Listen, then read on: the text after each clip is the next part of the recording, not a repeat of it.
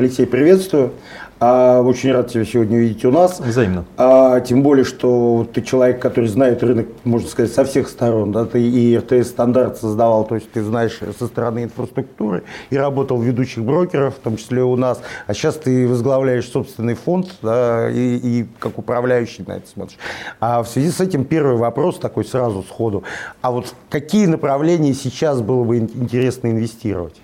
А, мы стоим на грани ну, ну, очень серьезных э, изменений технологических. Э, мы доросли, э, похоже, как говорят, до квантового превосходства, а это значит э, очень сильное изменение всего, что связано с, с вычислениями, с безопасностью. Э, мы еще не знаем, что из этого получится. Э, биотех – это э, все хотят жить вечно, а, а если не вечно, то хотя бы умереть здоровыми молодыми. Лекарства от болезней, которые казались вообще ужасными, пусть это будет очень дорого, но значит за это будут платить люди, у которых есть деньги. А, мы стоим на грани следующего этапа с э, искусственным интеллектом. А, было три волны интересов к нейросетям. Первая, когда возник первый персептрон, потом сказали, ба, его нельзя научить элементарным вещам. Потом, когда была обнаружена backpropagation, возможность обучения нейросети вроде как любой э, функции, потом оказалось, ну, черт, она учится плохо и попадает в, э, в какие-то э, низины э, обучения. Потом возникли вот эти сети обратного распространения, которые копировали, э, ну, по сути, зрительную слуховую кору человеческую, э, и, и вроде как уже всем оскомину набило, и оказывается, что тоже есть границы применимости.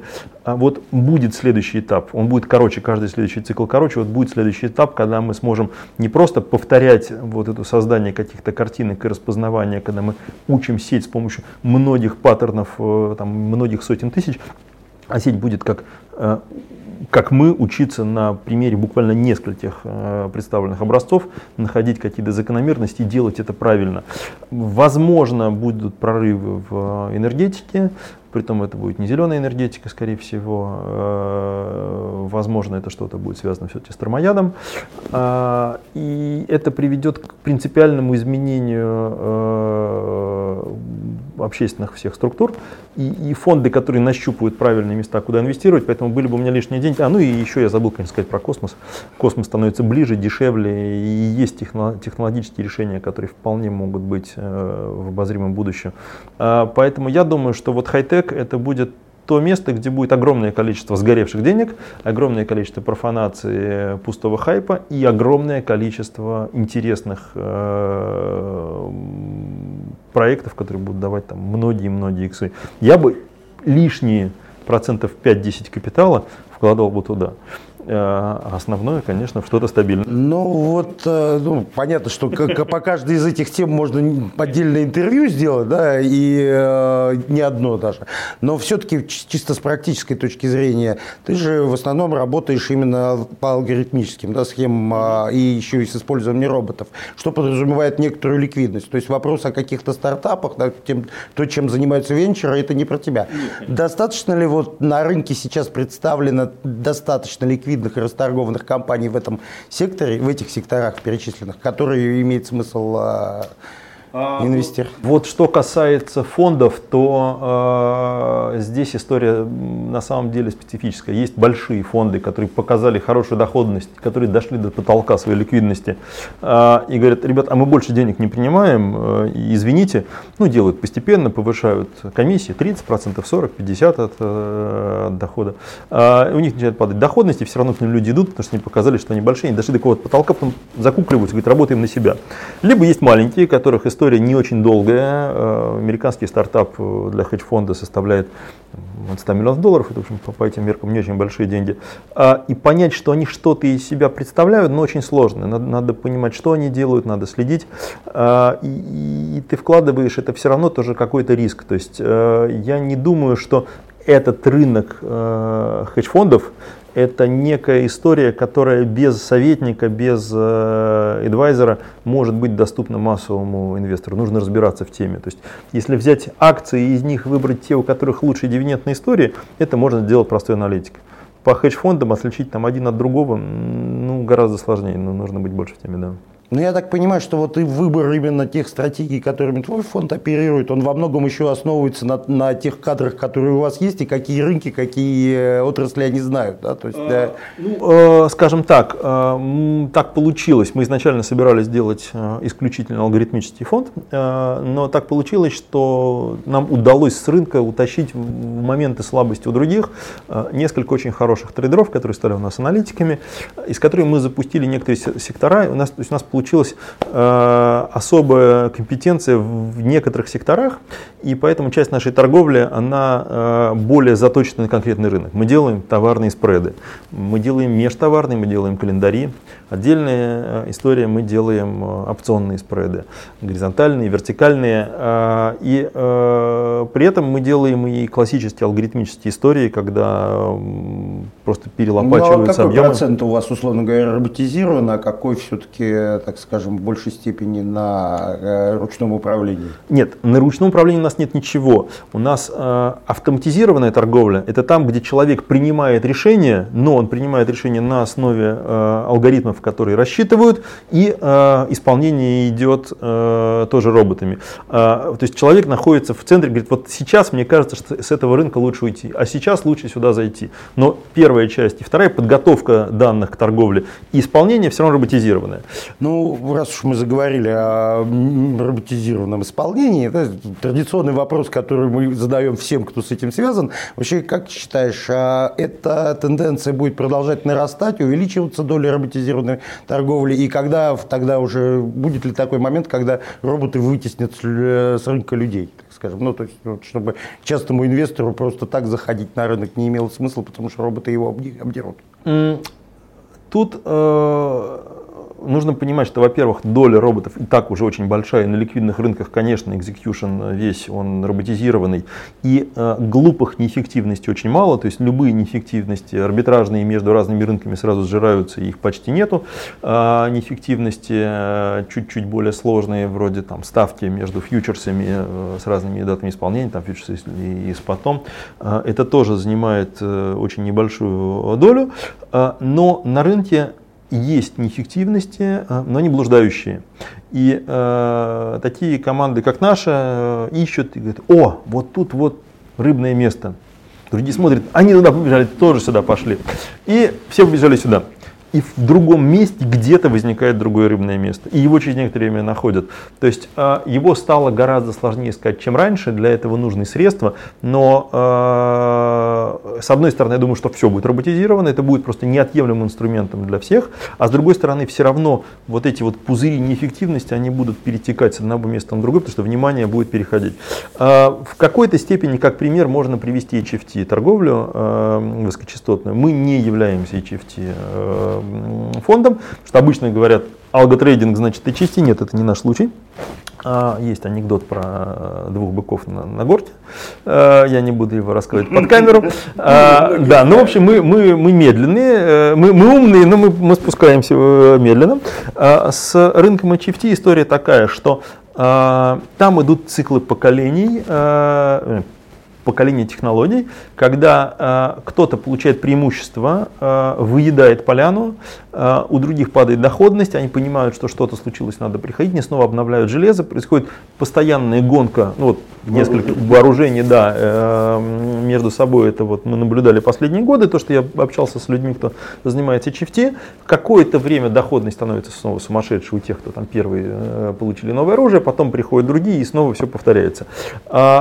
А Э, но это та история, где люди топчутся на э, ограниченную неэффективность. Она неэффективность одна на всех. Вот в моменте у тебя есть какие-то расхождения по времени. Э, мы стараемся больше внимания уделять неэффективностям э, таким фундаментальным, внутренним, когда мы понимаем, что вот такое соотношение инструментов оказалось в экстремальной точке, и явно ее не увидеть.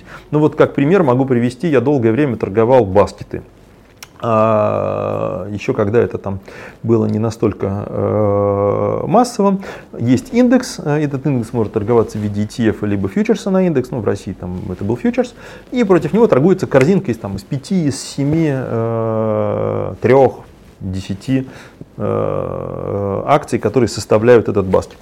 И они дышат друг относительно друга, они, они расходятся. Э, мы понимаем, что не может э, эта корзинка разойтись э, совсем безумно. Вот, вот она разошлась, значит, можно войти.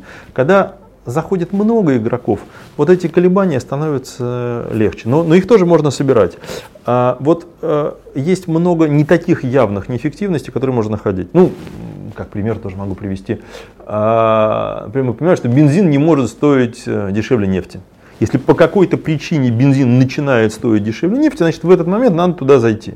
Потому что это очень недолго существует и, и очень скоро вернется. Или э, мы понимаем, что, что такое мясо. Мясо это теленок плюс два бушеля э, кукурузы. Э, если по какой-то причине теленок начинает стоить дешевле, чем два бушеля кукурузы плюс э, мясо стоит дешевле, чем теленок, ну значит можно одно против другого торговать. А в каких-то ситуациях мы понимаем, что нет, лучше вообще не соваться. Искать в других местах. Но это такие очень явные вещи. Иногда бывают гораздо менее явные. А вот чуть-чуть тебя от этой темы отвлеку, потому что она очень интересная, но не все в этом разбираются. Такой наш отечественный вопрос. Ты в свое время очень жестко высказывался против идеи объединения бирж, да, вот, э, РТС. А можно как-то разъяснить, почему ты против этого? Я буду, наверное, немножко не политкорректен и сразу предупрежу, что мое мнение может разойтись с мнением э, компании, меня пригласившей. А, но как человек, работавший, собственно, в инфраструктуре на одной из площадок и имевший отношение к созданию одного из рынков, при этом самое непосредственное, а, для меня эта тема личная, и я понимаю, как много было упущено тогда возможностей, сейчас я расскажу. А, как был устроен наш рынок до объединения? У нас была большая, тяжелая, государственная, неповоротливая э, биржа МВБ. У нас была маленькая э, частная э, РТС. РТС бежала впереди, пыталась найти новые какие-то вещи. Она притаскивала какие-то новые идеи, и потом МВБ их после этого делала. И было некоторое равновесие. Мы была вынуждена двигаться, потому что РТС могла э, что-то такое придумать, а РТС должна была двигаться, потому что сзади стояла МВБ, которая могла ее этим катком сажать. И а, я попал на РТС в 2007 году, за год как раз до кризиса. А, в восьмом, когда все случилось, а, мы сумели, а, к, к моменту, когда уже начался кризис, РТС потеряла практически полностью фондовый рынок, то есть РТС жила форцом, а фондовый рынок у нее был потерян, там оставалась классика, долларовая, а, но это, в общем, специфическая вещь, и, и терять было нечего. Сказали, ну, что делаем? И нам удалось предложить э, создать э, рублевый рынок с центральным контрагентом, с исполнением Т+, фактически поменяв чуть-чуть механизм отчетности в э, форте и сделав ежедневно возникающий четыхдневный фьючерс. То есть с точки зрения технологии это был четырехдневный фьючерс. С точки зрения регулирования это был спот с поставкой Т, Т плюс 4. И вдруг оказалось, что эта технология позволила в РТС вернуть себе в какие-то моменты до 20 с лишним процентов рынка в МВБ, МВБ реально задергалась. Там было очень много недоработок, там было очень много а, вещей, которые были делались просто на скорую нитку, потому что решение было принято о запуске рынки, рынка осенью 2008 года, а запуск произошел э, в апреле 2009. То есть там 4 месяца было на, на реализацию. А, и э, я так понимаю, что одно из решений об объединении бирж тоже было вызвано тем, что МВБ почувствовало, что есть э, риск для, для бизнеса, что сейчас уйдет э, рынок. Э, на мой взгляд, еще одной каплей было э, то, что РТС заикнулась, а теперь мы еще добавим к рынку РТС стандарт э, э, торговли валютой. То есть у нас в одной технологической платформе торговались фьючерсы, акции, и еще будет валюта с единой технологией, с единым шлюзом, с единым обеспечением. Там было очень много претензий по, по реализации, и там был прописан целый второй этап, который должен был быть реализован, там, например, списывалась это самое аналог вариационной маржи с одного счета, назывался гарантийные э, переводы, оставился по-другому, там не было, кросс, э, не было э, возможности э, покрытой продажи делать. То есть там были свои минусы, которые должны были быть решены на втором этапе. Но было политическое решение принято о том, что биржи надо объединять.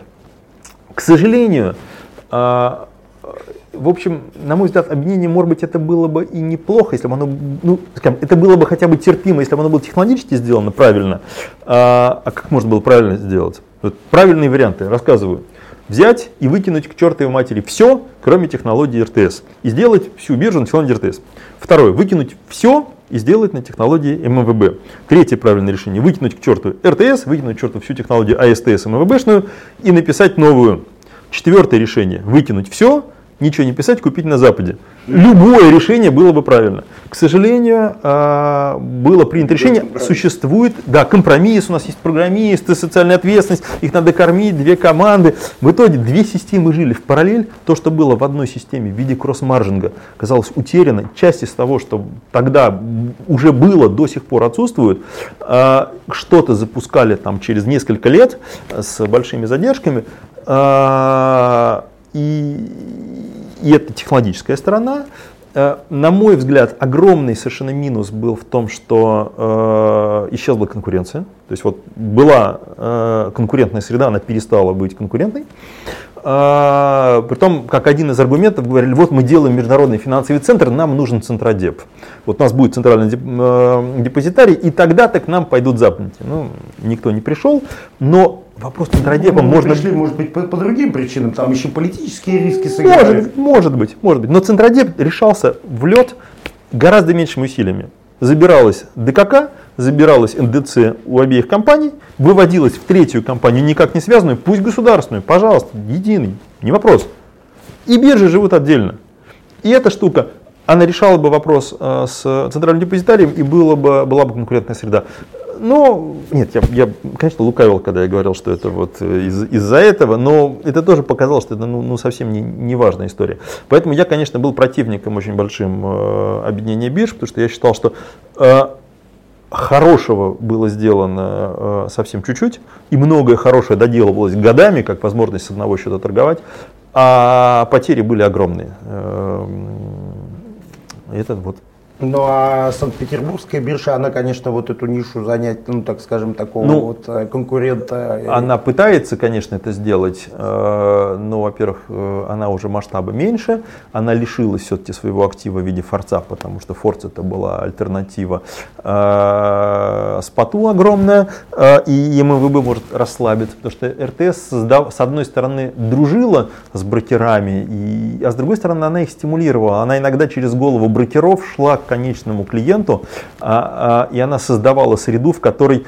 клиент, конечный вот клиент брокера, получал услуги напрямую от биржи, расчет маржи, обеспечение, и, и брокерам приходилось, хочешь не хочешь, а брать под козырек, говорит, ладно, сделаем, так и быть. А в условиях, когда есть одна э, уже площадка, с ней проще договориться брокерам, и это не всегда здорово для конечного клиента. А вот реально, что, ну, скажем, как один из элементов развития нашего рынка, тут появление таких хедж-фондов, которые будут привлекать, ну ладно, пусть немного иностранных денег, но хотя бы деньги тех, кого не берете вы, там, тех же политиков, например. А, а, ну, а, и, и да, и нет. А, начну издалека. Мне довелось работать на Украине, когда я работал в, в NetTrader в 2012 году, как раз до всех событий. А, на год я попал в Киев и покупал там брокеров. Я э, сделал крупнейшего украинского брокера, купил там четырех местных брокеров. И э, вот в первый момент, когда я приехал, я приехал, это была как раз э, весна 2012 года, э, была экспирация э, мартовская местного фьючерса э, украинской биржи. Он был по технологии РТС сделан. А, и, насколько я знаю, Тройка Диалог э, что-то вроде двумя миллионами долларов э, загнала в одну сторону фьючерс, а три первых бумажки э, в другую сторону, вот в день экспирации. И, соответственно, нарисовала себе, что хотел. При объем денег, который был для этого нужен, он был совершенно смешной. Это было 2 миллиона долларов. То есть, ну, это, это совершенно для рынка смешно. И э, потом много лет э, я понимал, что там этот рынок не имел интереса, он не был нужен никому. То есть он не создавался как какой-то инструмент серьезный. И много лет э, я говорю, ну нам, нам до Украины как бы далеко. И вот, э, как в этом самом в «Играх престола», я вдруг последние пару лет почувствовал, что Украина близко. Э, э, я, вот иногда возникало ощущение, что с русским рынком что-то не то, вот именно как с, с, с инструментом.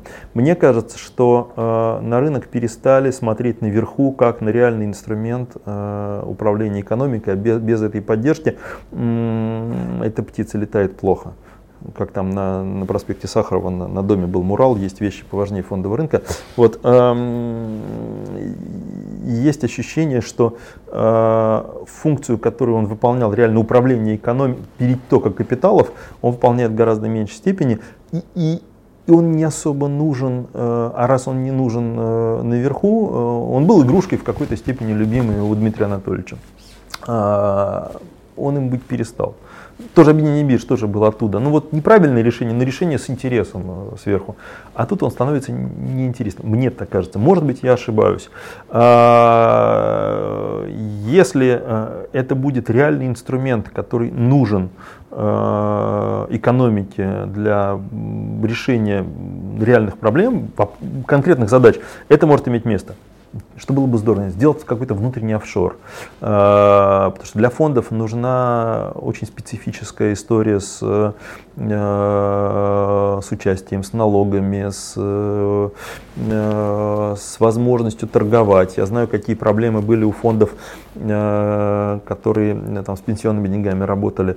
Просто возможность войти. То есть регулирование для фондов должно быть достаточно простым. То есть все должно быть прозрачно, сверху все должно быть видно насквозь, но не должно быть проблем, которые не вызваны э, рыночными реалиями.